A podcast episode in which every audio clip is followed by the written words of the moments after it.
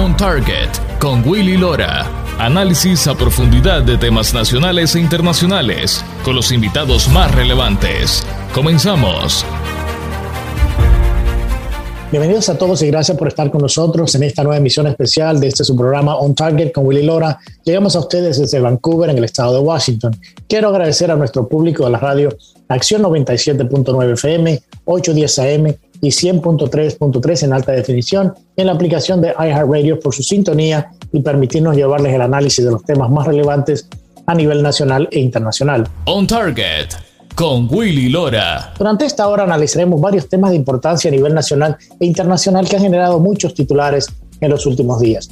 Esta semana vimos como un jurado en Estados Unidos declaró no culpable a un joven de 17 años que mató a dos personas e hirió a una mientras, una, mientras este, sostuvimos en Estados Unidos una protesta violenta en el verano pasado liderada por la agrupación BLM.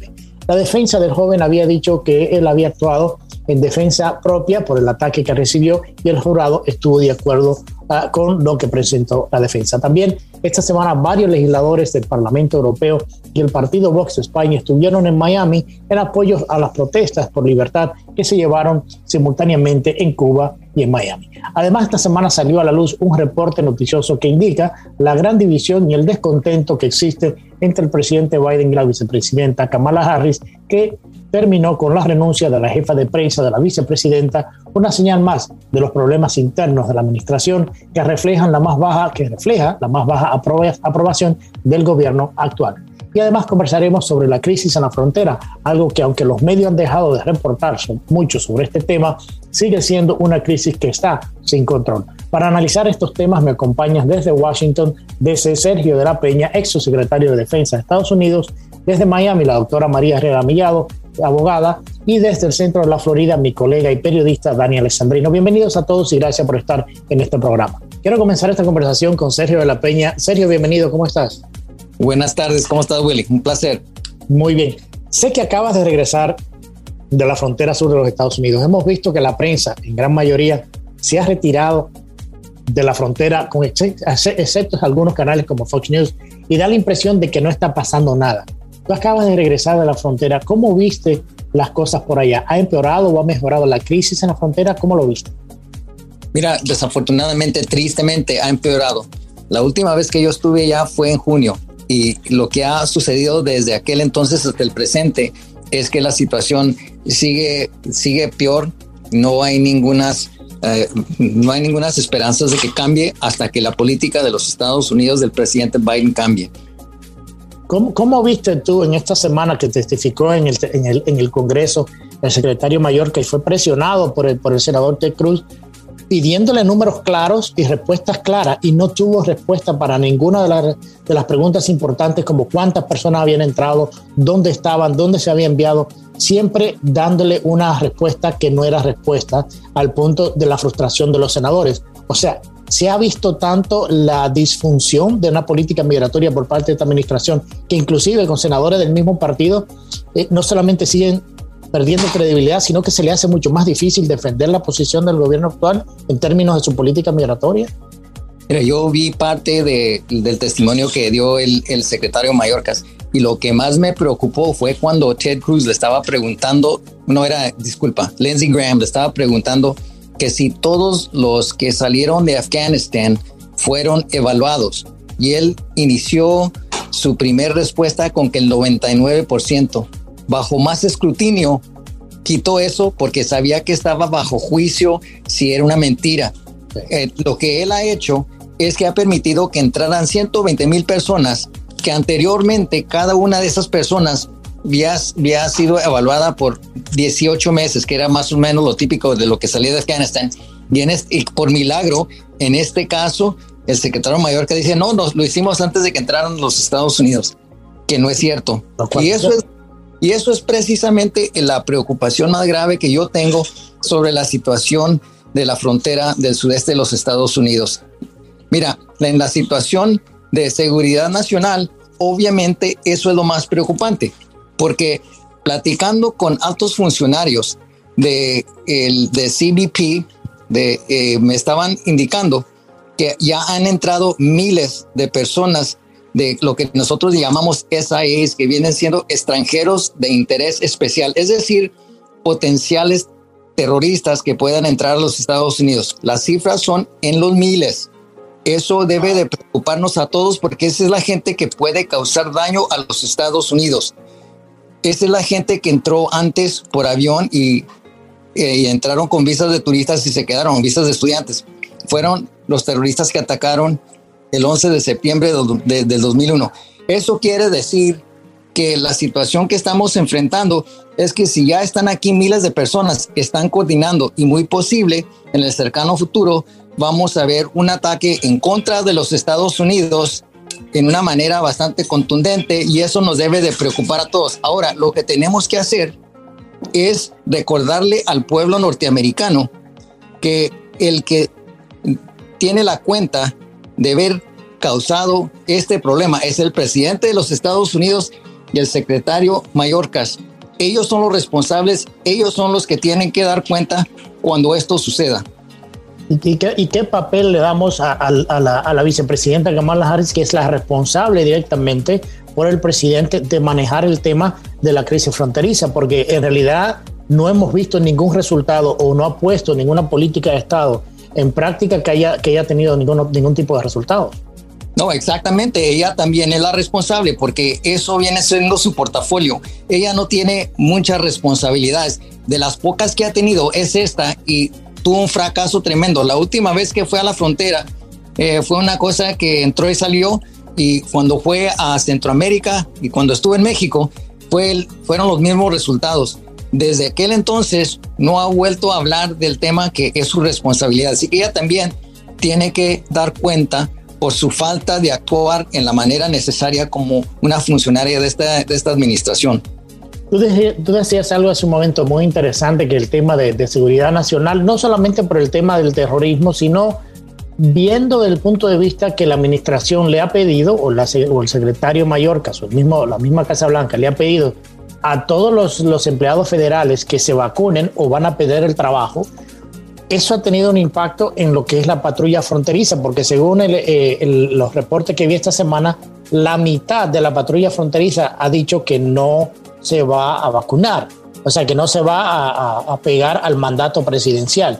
Entonces, cuando tenemos, un problema en la frontera de esta, con este, este, esta, crisis tan grande y que al mismo tiempo a, principio de año el presidente decida retirar o a, fin de este año todos los empleados federales que no se vacunen, eso quiere decir que la mitad de la fuerza que protege la frontera de Estados Unidos se va a quedar sin trabajo. O sea que la, que, que la frontera además de que ya está vulnerable, va a estar todavía mucho más vulnerable. ¿No es esto un problema todavía mucho más grande de seguridad nacional para el país? No, claro que sí. Hablamos con el dirigente del el sindicato de, de los patrulleros de la frontera y nos indicaron de los que no han sido vacunados, la mitad dicen que no van a ser vacunados. Así que la cifra es un poco menos, pero de cualquier manera, ponle que sea un 10%. Es un número muy, muy exagerado, porque si ves el número de gente que ha entrado a los Estados Unidos en el año fiscal del 21, que viene siendo desde el primero de octubre del 20 hasta el fin de septiembre del 21, entraron a los Estados Unidos que fueron registrados un millón novecientos mil eh, inmigrantes ilegales que llegaron a este país. Así que esas, esas son las cifras que estamos diciendo. Y además, los patrulleros no andan en su función dando patrulla porque tienen que procesar toda esa gente que sigue entrando. Eso quiere decir que desde el principio de este año en curso han entrado 1.700.000 personas. Eso no incluye a los, a los get arounds o los, esa, la gente que no entra o que no se registra, que me han indicado que ese es otro 40%. Así que las cifras viene siendo un número que supera los 2 millones de personas que han entrado. Eso quiere decir que toda esa gente que está entrando no es procesada como es debido.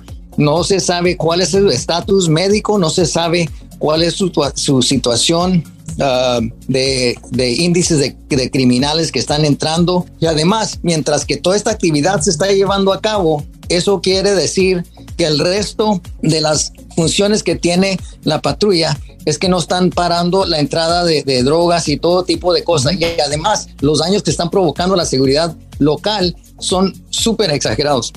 Sí, que esa era mi próxima pregunta, porque vi también los reportes que había aumentado no solamente el tráfico eh, de estupefacientes en la frontera, pero también el tema de, crímenes, el, el tema de, los secuestros, todo eso había aumentado. Inclusive había un video, y no, y no, no sé si lo, uh, o sea, lo vi en, varios medios, de intercambio de disparos, o, no, no, no, no, intercambio, pero de, de disparos que se hacían desde el lado de la frontera sur hacia el lado norte de Estados Unidos. O sea, Vi, los trays en un video que, que publicó, creo, un, agente de la patrulla fronteriza.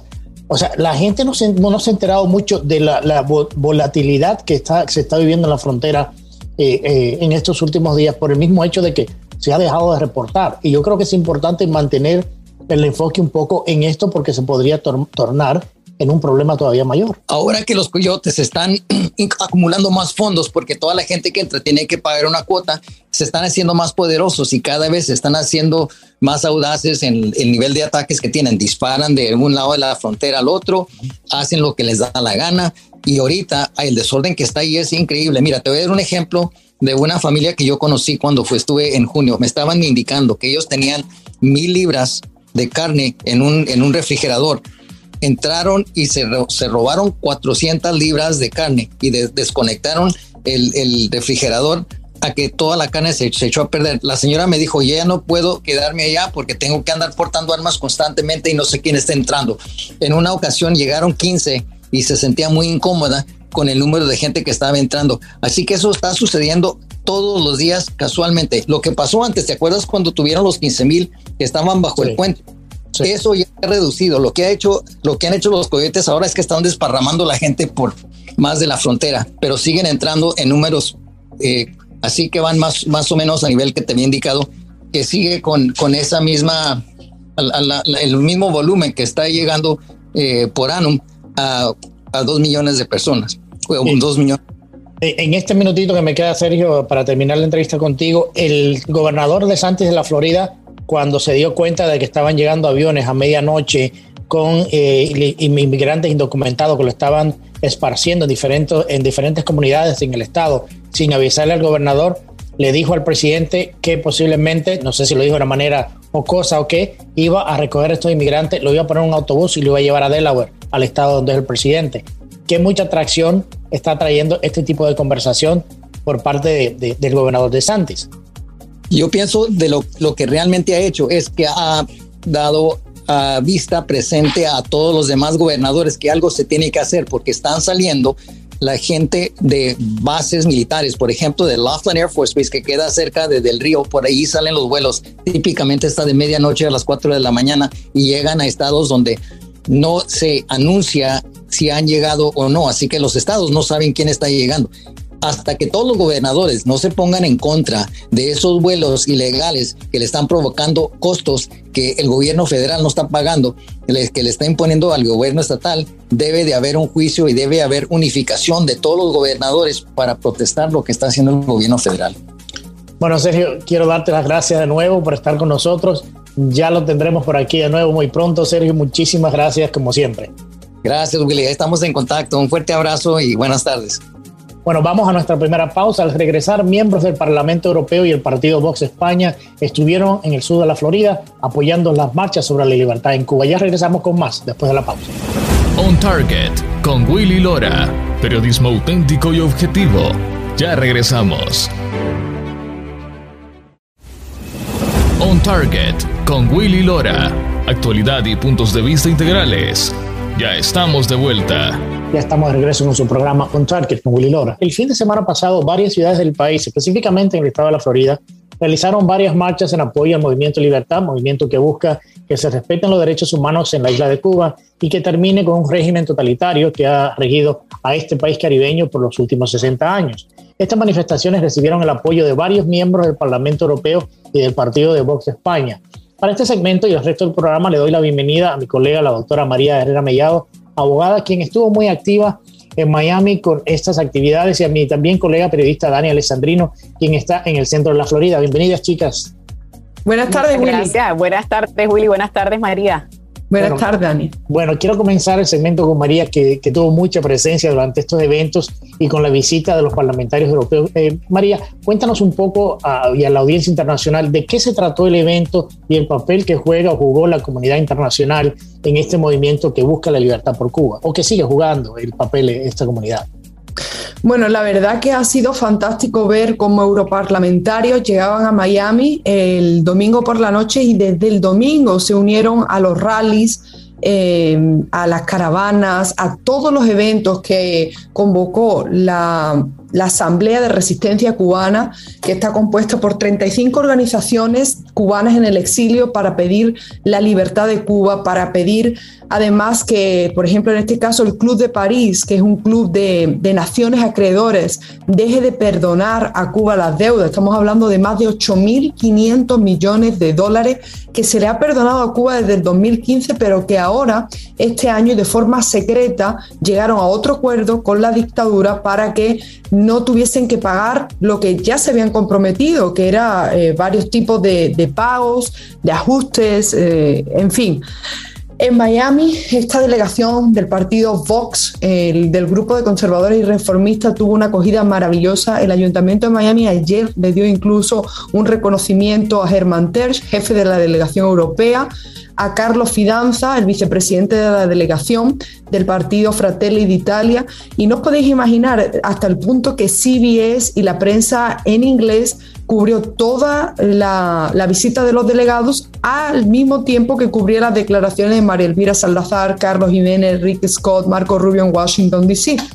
¿Esto qué significa, Willy? Que Europa, por primera vez desde hace mucho, mucho tiempo, tiene un grupo de personas liderada con una persona como Herman Tersch de Vox, que se niegan en rotundo en que los europeos, los contribuyentes europeos, sigan financiando a la dictadura de Díaz Canel y se sigue utilizando nuestro dinero para reprimir y torturar al pueblo cubano. Dania, eh, eh, esto es algo en, cierta manera, eh, no, diríamos nuevo, pero te están teniendo mucho más publicidad o se ve, o lo estamos más, viendo más en los medios, cómo se está involucrando más la comunidad europea en el tema de Cuba. Entonces, han cubierto muchos temas cubanos en la Florida y siempre ha sido que se, se, ha manejado desde el punto de vista de, del exilio y, las caravanas y todo lo demás, pero ahora llevarlo a este nivel es algo nuevo, pero al mismo tiempo es más efectivo porque estamos viendo de qué manera sigue decayendo el régimen y de qué manera, inclusive, el mismo apoyo que el régimen había venido recibiendo por parte de Estados Unidos se ha venido reduciendo. Se ha venido reduciendo, no obstante, este apoyo a estas protestas por parte de distintos eh, países europeos hace quedar en ridículo a la administración actual de los Estados Unidos cuyo apoyo a las protestas y al pueblo cubano eh, ha sido muy vago, como yo le llamo. Eh, sí, que estamos con el pueblo cubano, estamos en contra de los maltratos, en contra de los abusos, bla, bla, bla, pero hasta ahí queda. Tanto así, yo te voy a explicar y te voy a dar un ejemplo. Eh, en la universidad donde yo doy clases, hay un grupo de estudiantes que ha tenido que activamente ir a pedir a los comisionados locales que declaren resoluciones que van a prometer buscar con el Congreso un apoyo más amplio del gobierno de los Estados Unidos hacia con el pueblo cubano. Entonces, el hecho de que esto tenga que comenzar literalmente a nivel local para que el Congreso pueda escuchar y pueda hablar, eh, expresarse en contra de los abusos del régimen castrista, eh, eh, llora ante los ojos de Dios. O sea, todos nosotros que hemos podido ver las pocas imágenes que se han filtrado desde Cuba, sabemos lo que está ocurriendo en Cuba. Todos nosotros que tenemos a un conocido, a un amigo, un, en mi caso tengo varios estudiantes que son eh, cubanos. Una de mis estudiantes vivió en Cuba hasta prácticamente que tenía 13 años. Así que ella siente muy de cerca todo lo que está ocurriendo en Cuba, al punto que en, uno de en una de las ocasiones yo le tuve que prohibir a ella la cobertura de las protestas de Cuba porque pensé que la número uno la iba a afectar mucho, número dos, estaba muy envuelta en el tema y pudiese, y, pudiese perder la objetividad a la hora de, contar la historia y, ver cómo el gobierno, o sea, cómo los distintos países europeos están siendo mucho más activos y están recurriendo a la calle a apoyar personalmente y directamente a los cubanos.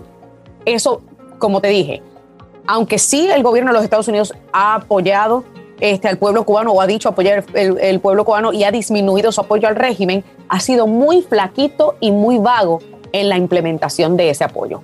Willy, perdón. Perdona si me, me, permite añadir un par de puntos importantes.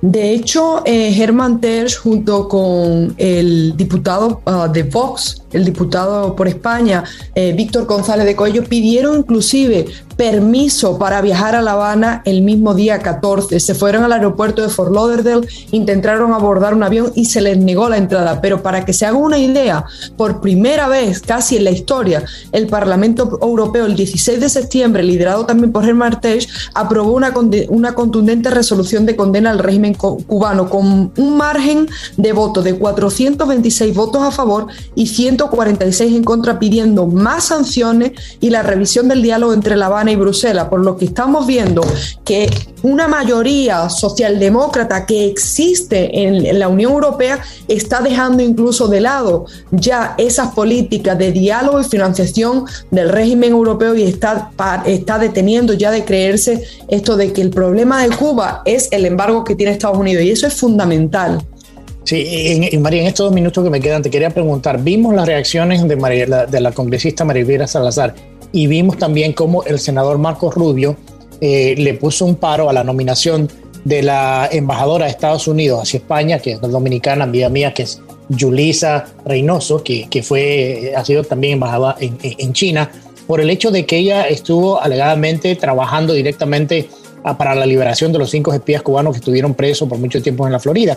Tú que estás allá y, mirando ese tema también, eh, eh, obviamente eh, Dani está allá y ha, cubierto el tema de los cinco, esto lo pone un paro o le hace una presión a la administración actual, actual de que tiene que ser más, más duro en, contra del régimen cubano. O sea, te estamos parando tu nominación a embajada en España. Definitivamente, y además yo creo que mm, lo que dijo Marco Rubio pues es, eh, es claro, ¿no? Eh, dijo que ella es básicamente una simpatizante y apologista del régimen de Castro y que no debería estar en nuestro gobierno. Pero es más, dada la coyuntura, lo que existe ahora mismo en el gobierno de España, que es un gobierno social comunista, que de por sí no apoya a Cuba, o sea, no apoya al, pueblo cubano, y eh, Estados Unidos, si manda una representante como ella, evidentemente España se va a ver todavía menos presionado para, eh, para sancionar al, régimen eh, Díaz Canelista. De hecho, o sea, después de la represión masiva de que más de 500 personas fueran detenidas durante las últimas manifestaciones del 11 de julio, el gobierno de España, el gobierno del Reino de España ni siquiera fue capaz de, eh, digamos, de decir que en Cuba existía una dictadura. Es, entonces, si van a mandar a personas como esta mujer, que de por sí pues son mucho más flojitas de lo que teníamos anteriormente, pues es lo que dice el senador Marco Rubio, que vamos a acabar con eh, una España que en vez de condenar la, represión en la isla, pues ayuda y perpetúa a esta dictadura. Bueno, sí, vamos a nuestra última pausa. Al regresar, se destapa la división profunda y el problema entre el presidente Biden y la vicepresidenta Kamala Harris en un nuevo reporte noticioso. Esto bajo las últimas encuestas que ponen al presidente Biden en el punto más bajo de su presidencia. Ya regresamos con nuestro último segmento. No se vayan, quédese con nosotros. On Target con Willy Lora. Periodismo auténtico y objetivo. Ya regresamos. On Target con Willy Lora. Actualidad y puntos de vista integrales. Ya estamos de vuelta. Ya estamos de regreso con nuestra última parte de este programa especial On Target con Willy Lora. Esta semana salió a la luz pública un reporte noticioso de una de las cadenas más grandes en Estados Unidos, en donde describen la división y el pleito interno entre el equipo de la vicepresidenta Kamala Harris y el presidente Biden, hasta el punto de que la jefa de prensa de la vicepresidencia anunció que renunciaba del puesto por la situación inaguantable que se vive detrás de las paredes de la Casa Blanca. Ah, quiero comenzar con, con Dania y su análisis sobre lo que hemos visto esta semana, que lo hemos conversado en otros programas también, toda la debacle interna que se está viviendo entre ambos, inclusive en un evento de la firma del paquete de infraestructura en la Casa Blanca cuando se estaba llamando a una persona al podio a hablar, quien estaba era la vicepresidenta, lo cual hizo, quedar muy mal la imagen de lo que está pasando. ¿Cómo analizas tú esta última controversia y debate que sale de una de las cadenas muy afiliadas al gobierno?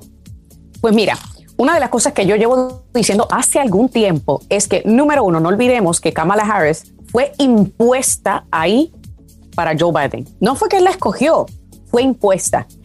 Recordemos que él tenía una lista corta o larga, como le queramos llamar, que habían como ocho mujeres, todas negras, eh, y yo siempre dije desde el principio, entre todas las ocho mujeres que habían, que la escogida iba a ser Kamala. Y era sencillo, y por una simple razón. Fue la primera del Partido Demócrata la que, quien anunció su candidatura. Y la prensa nacional lo celebró con bombos y platillos, porque cumplía todos los encasillados. Es negra, es mujer, también cumple el encasillado de asiática, y encima de eso, es una mujer que para muchos puede verse elegante, ¿verdad? Por consiguiente, era la, era la candidata perfecta para el Partido Demócrata. Tanto así, para el Partido Demócrata, no, para la prensa y, del Partido Demócrata, porque recordemos que la prensa nacional se ha convertido en el ala de relaciones públicas del Partido Demócrata. Tanto así que fue más evidente cuando Tulsi Gabbard, otra candidata de minoría hawaiana, le sacó su récord como fiscal en San Francisco. La prensa que hizo destruyó a Tulsi Gabbard y la puso en el congelador, prácticamente la opacó, trató de esconder absolutamente todo lo que tenía que ver con Tulsi Gabbard. Y por esa razón es que yo siempre dije, cuando la lista que le entregaron a, Joe Biden, que él dijo que su, que su compañera papeleta iba a ser negra e iba a ser mujer, yo dije, olvídense del resto, señores, no, ni siquiera miren a las demás que ahí la impuesta va a ser Kamala Harris. Vamos a empezar por ahí. Y entonces, ¿qué fue lo que ocurrió el otro día? Viernes, el domingo en la noche, eh, CNN, o durante el día, yo lo leí en la noche, CNN publicó un reportaje eh, en donde, pues mire, básicamente están utilizando las fuentes estas anónimas, como yo le llamo los chismes de pasillo, los chismes de pasillo para hablar sobre roces entre la Casa Blanca y este, la oficina de la vicepresidente, que dicho sea de paso, en el pasado también se ha rumorado de que el ambiente dentro de la oficina de la vicepresidente es tóxico. Ahora, cuando tú miras bien el informe de CNN, eh, no hay nada contundente, no hay nada tangible, todo está basado en chismes de pasillo. Pero al mismo tiempo, como que trata de suavizar las cosas para Kamala Harris y hacerlo ver como que en realidad quien está agria con toda esa relación es Jill Biden. Entonces, e, esto es como ver una telenovela, óyeme. Yo no, y, siempre se ha rumorado que es Jill Biden la que no quiere a Kamala Harris y, no se lleva con ella. O sea, la, vicepresidenta, la, primera dama. La primera dama. Y a mí me hace sentido porque yo siempre he pensado que esa mujer es muy ambiciosa. Y al ser ambiciosa, ella está permitiendo este abuso de geriátrico, señores. Porque yo digo, óyeme, a estas alturas el declive cognitivo de, de Joe Biden ya ni siquiera da risa, lo que da es pena, porque eso es abuso geriátrico. Este señor no sabe ni dónde está parado. Y, y, y, para mí que la primera que está permitiendo eso y es la primera responsable del, de esta debacle es Jill Biden. Sí, yo creo, eh, eh, y encima de eso vimos esta semana también cómo salió la última encuesta que Joe Biden todavía cayó más de un 38% a un 36% de aprobación al igual que la vicepresidenta. Y creo que mucho, según eh, eh, hablando con ciertas fuentes de la Casa Blanca, tiene que ver con eh, el descontento, es por la, según, según alguna fuente, la inefectividad de la misma vicepresidenta en los asuntos que le han dado a ella para que resuelva, como el tema de la, de la frontera y, y otros temas. Pero también esta semana vimos cómo eh, eh, que se puede también convertir en un problema legal para el mismo presidente. Eh, una corte en Estados Unidos declaró no, culpable a un joven de 17 años que mató a, dos personas y hirió otra durante los disturbios el año pasado en, en Kenosha, en Estados Unidos, de, donde él alegaba, el chico alegaba y su, y su equipo de defensa eh, la, legítima defensa, porque eran dos personas que fueron a desarmarlo y que le golpearon con un esquerdo en la cabeza, otro llevaba una pistola para matarlo y él, utilizando su arma de fuego, se defendió y mató dos personas y hirió una. Pero esto, entre los medios, se tradujo a un supremacista blanco, a, un, a, una, o sea, a, todo eso y además el mismo juicio eh, que vimos todo en, estos días estuvo plagado por mucha... Eh, por la actuación la mala actuación por la, la, parte de los fiscales oficiales del Departamento de Justicia, que inclusive manipularon evidencia, desinformación, o sea, un montón de cosas que llevó a un jurado, eh, que, eh, lo que se ha llamado un jurado responsable, ver toda la evidencia, a llegar a la conclusión de que el chico sí tenía la razón en defenderse, algo protegido por la Constitución. Pero yo creo que, María, por, además de todo eso que hemos visto y que escuchamos del procedimiento jurídico ah, y, todo, y toda la falta que hubo, eso viene mucho a reflejarse también de la manera que se está manejando el mismo Departamento de Justicia de Estados Unidos, que como vimos esta semana, salió un informe, salió un memo en el cual contradice completamente al, al secretario de Justicia que testificó en el Congreso que no estaban haciendo y no estaban siguiendo a los padres, pero este memo sí confirma de que se creó bajo la división antiterrorista del FBI, del FBI un tag o, o un sello que se le pondría a los padres que ellos consideraban que no eran o iban o no estaban de acuerdo con la narrativa oficial en algunas escuelas. ¿Qué estamos viendo que está pasando en el Departamento de Justicia en Estados Unidos? Que estamos viendo este tipo de cosas que siguen pasando. La verdad que se está politizando absolutamente todo. Este juicio ha sido un juicio político en medio de las protestas que se produjeron el año pasado. Eh, se, se, puso sobre el stand, como dicen aquí, a un joven que en aquel momento tenía 17 años, ahora 18, para demostrar, para demostrar que bueno, que lo que había hecho era y eso es lo que quería el, fiscal y lo que quiere toda la izquierda en este país, eh, tacharlo como un terrorista doméstico, como una persona que, cuyo único objetivo era matar, matar a aquellos que sí estaban asaltando y sí estaban poniendo en peligro la vida de muchos ciudadanos estadounidenses y no para en defensa propia. Sin embargo, lo que vimos hoy es que la sentencia dejó claro que este hombre, que este chico de 18 años, no era culpable de ninguno de los cargos que se le, que se le imputaban y que él tenía razón, o sea, que tenía la, era razonable que él empuñase el arma y disparase para defensa propia, como tú estás diciendo, un concepto fundamental, algo que en Estados Unidos siempre ha sido eh, digamos, algo defendido por todo el mundo. Pero como se trata de un joven blanco, que si bien es cierto que llevaba un arma que, que, no debería de llevar quizás eh, con esa edad, pero que también eso incluso le han dado la razón. O sea, hay muchas cosas que en el juicio ha pasado, en estos, estos 11 días que hemos visto este juicio, hemos podido aprender mucho de realmente no solo la ley en ese estado, sino también cómo es interpretada y cómo al final el jurado de forma unánime ha decidido que no, que lo que estaban, el montaje que se estaba haciendo, decir que este chico disparó simplemente por disparar y no contar la verdad, que lo tenían, que le estaban apuntando a él, que lo hizo en legítima defensa, que por, cualquier, por cualquiera de las cosas que se le estaban acusando no se trataba de un terrorista blanco, como lo que tú dices al final. O sea, al final se está utilizando un, lo que dijo Ocasio Cortés, Willy, un blacklist. Está intentando blacklist, meter en una lista a todo el mundo que no coincide con lo que está defendiendo esta administración y estos movimientos marxistas y estos movimientos supuestamente antifascistas que, que de verdad que están poniendo un absoluto caos en nuestro país. Pero Dania, en ese mismo eh, contexto que dice María, hablaron y dijeron que primero el chico había pasado de un estado a otro de una manera ilegal, comportando un arma ilegal, lo cual fue mentira. Y fue mentira que también eh, andaba con un arma ilegal porque fue mentira. El, el arma estaba legal. O sea, esta cantidad de mentiras que se fabricó en la prensa, además de la persona que él disparó, no eran negras, eran tres personas blancas. A eso yo iba. Y que, que, los tres tenían inclusive expedientes delincuenciales. Eh, expedientes, eso es así. Y, y, yo iba a ir a ese punto. Y qué bueno que lo sacas a mencionar porque le iba a agregar eso a lo que dijo eh, María, que no solamente esto se, este, la, prensa lo vendió como un caso de un terrorista doméstico, sino que también lo vendió como un caso de racismo y vendieron al chamaquito como un supremacista blanco. Y lo que mucha gente no se había enterado hasta recientemente, cuando comenzaron a mostrar los videos de prueba en la sala del tribunal, fue cuando la gente finalmente se dio cuenta que las víctimas ni siquiera eran negros, eran blancos los tres. O sea, es realmente increíble que la prensa falle a su rol principal de informar todos los datos sobre la historia, aunque alguno de esos datos no nos guste, y que informe de manera imparcial toda la información que permita que el público llegue a sus propias conjeturas sin manipular la opinión de las personas. Óyeme, y, yo, y, yo estuve cubriendo y viendo algunos de los, de los días del, juicio en vivo eh, y, yo tengo que felicitar al juez de este caso porque fue un juez nombrado por Barack Obama, pero no permitió ninguna necedad en su sala. Tanto así que en varias ocasiones regañó al fiscal por, por tratar, inclusive en una ocasión el fiscal trató de utilizar de que Kyle Rittenhouse se amparara en la quinta enmienda, que la quinta enmienda de la Constitución de los Estados Unidos le, le, le permite a un ciudadano no autoincriminarse, es decir, guardar silencio.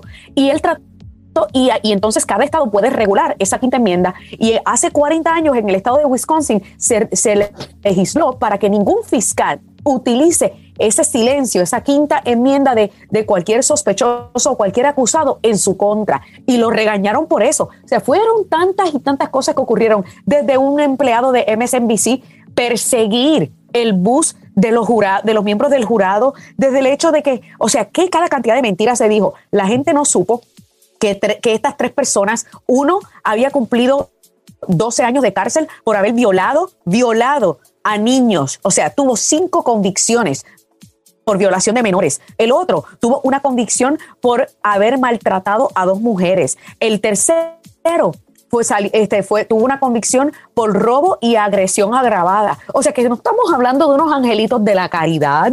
Y encima de eso, uno de ellos acababa de salir recientemente de la cárcel y fue a esa manifestación no porque se identificaba con Black Lives Matter o con Antifa, fue a esa manifestación para curarse, como decimos en Puerto Rico, cuando un drogadicto este, necesita un, hit para poder curarse y, sentir esa adrenalina, porque la realidad del caso es que muchos criminales, muchos delincuentes, les da placer delinquir. Y esta gente estaba ahí en esos disturbios porque le da placer destruir. Y tampoco se enteraron la gente que Kyle Rittenhouse ese día también había apagado un fuego dentro de un dumpster, que es uno de esos recipientes de basura sumamente gigantesco, que algunos de estos delincuentes estaban empujando hacia una gasolinera para que explotara allí, en una gasolinera llena de gente. Oye, ¿qué estamos hablando? A, mí me preocupa mucho dos cosas de este caso. Primero, que los fiscales se, se, se, permitieran mentir en, esa, en ese juicio para querer incriminar a una persona por un, por un tema político y por presión política. O sea, eso eso a mí me preocupa mucho que los fiscales, que debieran de ser, hacer el trabajo de fiscales, estén mintiendo para tratar de meter a la cárcel a alguien de, que es completamente inocente. Y eso debiera ser penalizado. Yo creo, y lo, segundo, y lo, segundo que me preocupa a mí eh, eh, eh, es el hecho de que, o sea, ¿cuál ha sido o cuáles han sido los casos o las investigaciones que se, hayan, se hayan hecho a estas personas que murieron, que llegaron con armas ilegales, estaban ahí con armas ilegales que quisieron llegar a matar a este muchacho, o sea, a ninguno de ellos, ni se metió preso, obviamente, hay dos de ellos muertos y un herido, pero tampoco se le han hecho cargos a, uno, al sobreviviente que admitió en el juicio que le apuntó la pistola a la cara y que quería vaciar el peine de la pistola y matar a este chico. Que eso fue su única, eh, su único eh, eh, regret. Estoy buscando la palabra en español, pero lo, único de lo que se arrepiente. es lo que se arrepiente o de, no, de no vaciarle, vaciarle el peine a este chiquillo y matarlo. O sea, y que esa persona no esté, no esté eh, purgando cargos, eso es preocupante en Estados Unidos. Que, eh, que los fiscales se encarguen de fabricar evidencia y de mentir y a los delincuentes reales no meterlo en la cárcel. Eso, eso es preocupante. Me quedan unos cinco minutos más que quería tocar un par de temas más con ustedes, eh, María vimos en la última encuesta, bueno, primero se pasó esta semana que pasó eh, eh, la, la, legislación de infraestructura, 1.2 trillones de dólares, toda la fanfarria en la Casa Blanca, una victoria política para el presidente, y ahora quieren pasar y meter eh, el paquete económico de 3.5, el cual después que salió la última encuesta de, de, de, aprobación del presidente a un 36%, en el Senado seguramente no va para ningún lado porque ya senadores demócratas dijeron que no lo iban a pasar porque el tema de la inflación y los números del CBO, o que viene siendo la, la agencia que calcula los gastos del, gobierno, dicen que la inflación la va a disparar y esto va a costar miles de millones de dólares en impuestos, algo que el presidente había dicho que a nadie iba a pagar, eh, iba a pagar nada por este préstamo que iban a hacer. O sea, ¿qué estamos viendo con esta administración y el, y el aumento excesivo de, de gastos, uh, imprimiendo dineros, básicamente eh, devaluando la moneda? O sea, los políticos están diciendo que no. Una locura, ¿no? El tema que esto de imprimir moneda y luego las consecuencias que esto está teniendo, ¿no? Ya estamos viviendo una inflación, vamos a vivir una hiperinflación, la gente no va a poder llegar a final de mes y además no tienen ni idea, o sea, eh, digamos, está aumentando el, déficit presupuestario, endeudando a nuestros, a nuestros herederos. Eh, la verdad que es una irresponsabilidad y están destrozando a este país. Esto es algo que yo creo que le tiene que pasar factura en las elecciones porque la gente se está dando cuenta de que esto es un desorden absoluto y que yo no sé a dónde vamos a llegar. todo lo que meten son eh, conceptos ideológicos nada que ver con la realidad. Una parte es, evidentemente, que se, que se haga un gasto en infraestructura, un gasto en temas puntuales, pero todo, son temas ideológicos, desde el cambio climático, el tema de la inmigración. O sea, yo puedo decir ya que la locura de la frontera, Willy, ha llegado hasta tal punto que a la gente no le están ni siquiera haciendo las entrevistas del miedo creíble, le están diciendo bienvenido a los Estados Unidos. Y cuando llegan, a pesar de que prometen no depender del gobierno, desde que llega son los food stamps, son las ayudas de salud, es dinero en efectivo. Entonces, además de todo lo que está pasando, están arruinándonos. Es una locura. Dani, y, hablamos con el primer segmento, hablamos con, con, con Sergio que estuvo en la frontera de todos esos temas, pero al mismo tiempo ya vimos que en, eh, el lado republicano, en la Cámara de Representantes, en su conferencia de prensa esta semana dijeron, hasta aquí llegamos, no vamos a pasar absolutamente nada de esto y están preparándose para tomar control de la Cámara y el Senado el próximo año en las elecciones de término medio, porque en la última encuesta ya vimos que por primera vez en creo en 50 o 60 años no había habido una, una separación tan clara en cuanto a los votantes, un lineamiento tan claro de dónde querían ir y, en la última encuesta creo que era un 60% dándole el favor a los republicanos a tomar el control del Congreso el próximo año y solamente un 40% al Partido Demócrata. O sea, básicamente la agenda del presidente muere y el futuro del de, eh, el Partido Demócrata está como, como líder, como poder político, está mucho en juego para el próximo año. Claro, y, la votación de este proyecto de reconciliación que se aprobó en la mañana del viernes sencillamente demuestra que están desesperados, que están desesperados para tratar de lograr empujar un proyecto de ley que no es popular, un proyecto de ley que preocupa a muchísima gente, incluyendo muchos demócratas moderados, de que no podemos seguir incurriendo en este gasto desmedido, no podemos seguir imprimiendo dinero porque el dinero va a valer absolutamente nada. Óyeme, todo aún aumentado, de que Estados Unidos tenga ahora mismo un 6.2% de inflación. El estadounidense común está sufriendo con esto. Y es como yo le estaba diciendo ayer en mi programa de radio a muchas de las personas, Willy, es, es sencillo. Simplemente ponte a hacer la matemática porque no cuadra. Cuando alguien me viene a decir a mí, no, que, que este, este proyecto de ley no va a costar nada, no, eso es mentira, sí va a costar porque a fin de cuentas a quienes le van a dar muchos incentivos es a los elitistas en estos estados demócratas y ellos están tratando de buscar la manera de empujar para salvar el legado del presidente porque saben que la gente está molesta, que la gente está este, desanimada porque la gente no le gusta que se metan con sus habichuelas, como decimos en Puerto Rico, no le gusta que le metan la mano en el bolsillo y eso es lo que está haciendo esta administración. Bueno, chicas, gracias a ambas por este tiempo y sus análisis tan importantes como siempre. Espero tenerla de nuevo pronto en el programa, así que muchísimas gracias.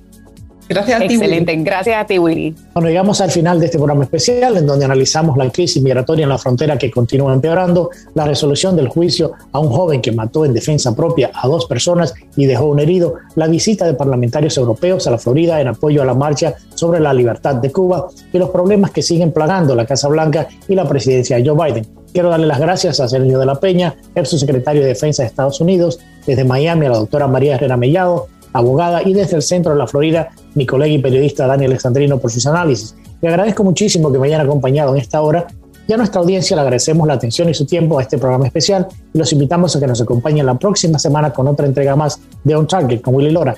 Y recuerda, es duro fracasar, pero es todavía peor no haber intentado nunca triunfar. Que pasen un excelente fin de semana. On Target con Willy Lora. Gracias por su compañía. Escúchanos nuevamente en nuestra próxima entrega en Radio 97.9 FM en iHeart Radio.